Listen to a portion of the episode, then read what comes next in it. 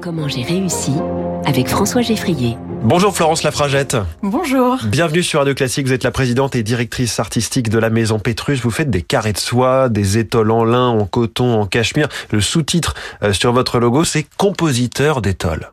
Ça m'a fasciné ce, ce sous-titre. Pourquoi compositeur? Alors tout simplement parce qu'on est très proche du monde de l'art. Euh, on crée au Château Mauriac, au cœur du vignoble de Bordeaux, qui est un lieu qui a inspiré François Mauriac, prix Nobel de littérature. Et c'est euh, Petrus, ça vient du, euh, du grec, du latin, ça vient des pierres. Donc ces pierres qui ont inspiré un prix Nobel de littérature, qui sont ancrées dans un territoire, dans le cœur, au cœur du vignoble de Bordeaux.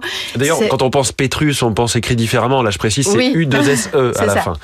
U2SE. Donc, donc c'est vrai que le monde de l'art la littérature, tous les partenariats artistiques qu'on peut euh, qu'on peut nouer euh, euh, tous les jours parce qu'on travaille au quotidien avec avec des artistes, avec différentes forces artistiques et je pense que c'est vraiment ça qui fait notre notre force. Votre métier, c'est de dessiner ces pièces. Hein, c'est ça, principalement au départ en tout cas. Et, et c'est pour ça qu'on parle de compositeur parce que je trouve que c'est la meilleure façon de de parler de notre métier à la fois de, de du dessin jusqu'à jusqu'à la partition en fait sur laquelle le produit va être soit tissé, soit imprimé. Vos partenaires ce sont les grandes maisons de luxe, c'est ça? Alors non, pas forcément. Nos partenaires, ce sont euh, euh, nos partenaires en pour les tissages et les impressions. Oui, ce sont les euh, les ateliers qui travaillent pour les grandes maisons de luxe, puisque nous vraiment notre savoir-faire c'est le dessin et c'est raconter des histoires surtout. Et après, nos partenaires, ce sont aussi et bien sûr nos clients qui nous distribuent en France et à l'international, et aussi beaucoup les musées et les oui, institutions. vous êtes très présent dans les dans les grands musées, quoi pour leurs boutiques, pour oui c'est ça reprendre leur image et en faire des pièces justement uniques. Euh, en général, alors ça c'est le vraiment c'est ce qu'on adore quand on est euh, on est briefé par un musée, par un par une institution pour euh, pour une exposition à partir d'une œuvre, une œuvre phare, une œuvre qui a été retrouvée, une une exposition en particulier.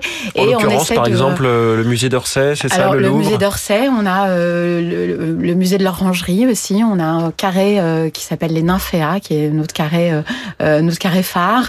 On travaille aussi pour le musée Pompidou, pour pour une cinquantaine de musées. En fait, la Maison Pétrus a été créée il y a euh, un peu plus de 25 ans.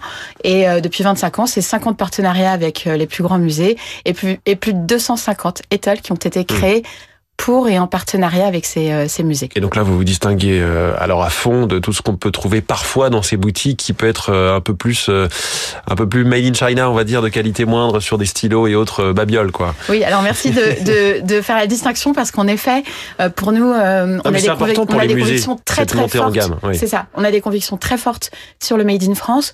Je parlais tout à l'heure de nos ateliers et c'est vrai que je dis souvent que tout ce qui peut être fait dans nos ateliers est fait dans nos ateliers parce qu'évidemment on dessine beaucoup, mais aussi on, crée des, des, étoiles avec des plumes, avec des, des capes, avec de la fausse fourrure, plein de petits accessoires, donc euh, des bijoux aussi, euh, de la déco. Donc tout ça, c'est fait dans nos ateliers au Château Mauriac. Tout ce qui peut être fait, et notamment euh, tous nos catalogues, nos cartes postales, nos emballages, sont faits juste à côté dans le Sauternay. Donc c'est à la fois le made in France d'un côté, et puis tout ce qui peut être, on va dire, responsable, c'est ça. Voilà. On a des collections qui sont résolument, résolument éthiques et responsables, et, et donc tout ce qui peut être fait le plus proche est fait euh, le plus proche de nos ateliers. Sinon, évidemment, euh, le lin, c'est le nord de la France, la soie, c'est Lyon.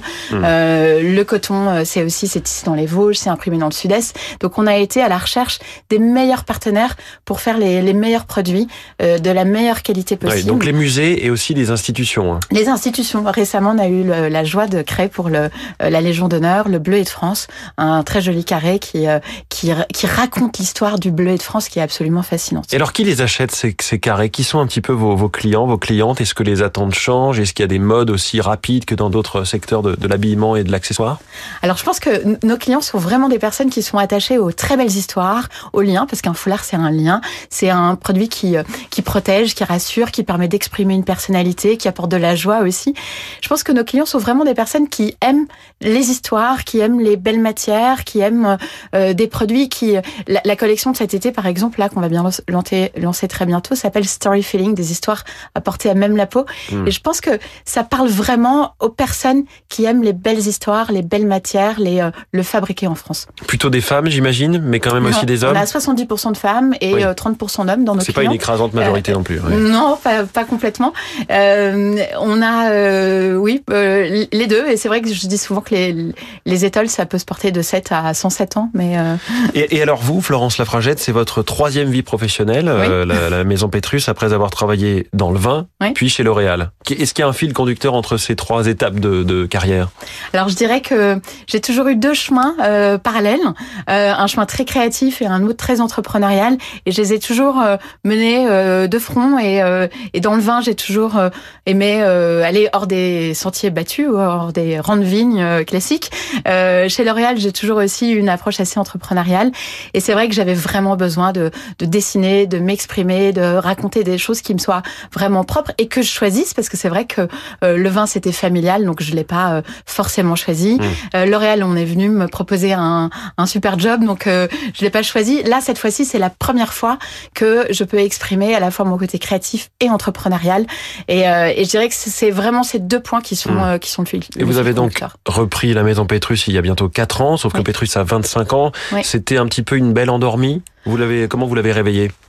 Alors, euh, c'était un petit peu une belle endormie. C'était un petit peu ce que je cherchais aussi, parce que c'est vrai que je voulais pas euh, euh reprendre quelque chose qui était déjà euh, parfait. J'aime bien les challenges, j'aime bien euh, travailler et, et, relever des défis. J'avais trois, trois, trois axes très clairs. Le premier, c'était le Made in France et le responsable, hein, comme je disais tout à l'heure. C'était vraiment prendre ce virage-là. et je suis très fière parce qu'on l'a pris, on l'a pris très très vite, dès la première année, alors que j'ai fêté mon premier anniversaire Petrus pendant le premier confinement. Mmh. Donc c'est vrai que ça a été une année euh, pas simple, mais on, a réussi euh, à atteindre nos objectifs. Deuxième euh, deuxième challenge, c'était de prendre le virage du digital, tout simplement pour pouvoir encore plus raconter des histoires, encore plus connecter, interagir avec nos avec les personnes qui nous suivent, qui aiment nos dessins, qui aiment nos histoires. Donc ça aussi, c'est pareil, on a pris ce virage-là, et, et donc vous pouvez nous suivre sur les réseaux sociaux, sur notre site, etc. Et le troisième virage, c'est l'international. C'était le troisième défi. Florence Lafragette, merci beaucoup. La présidente et directrice artistique de la Maison Pétrus. Merci d'être venue ce matin dans Comment j'ai réussi. Merci beaucoup.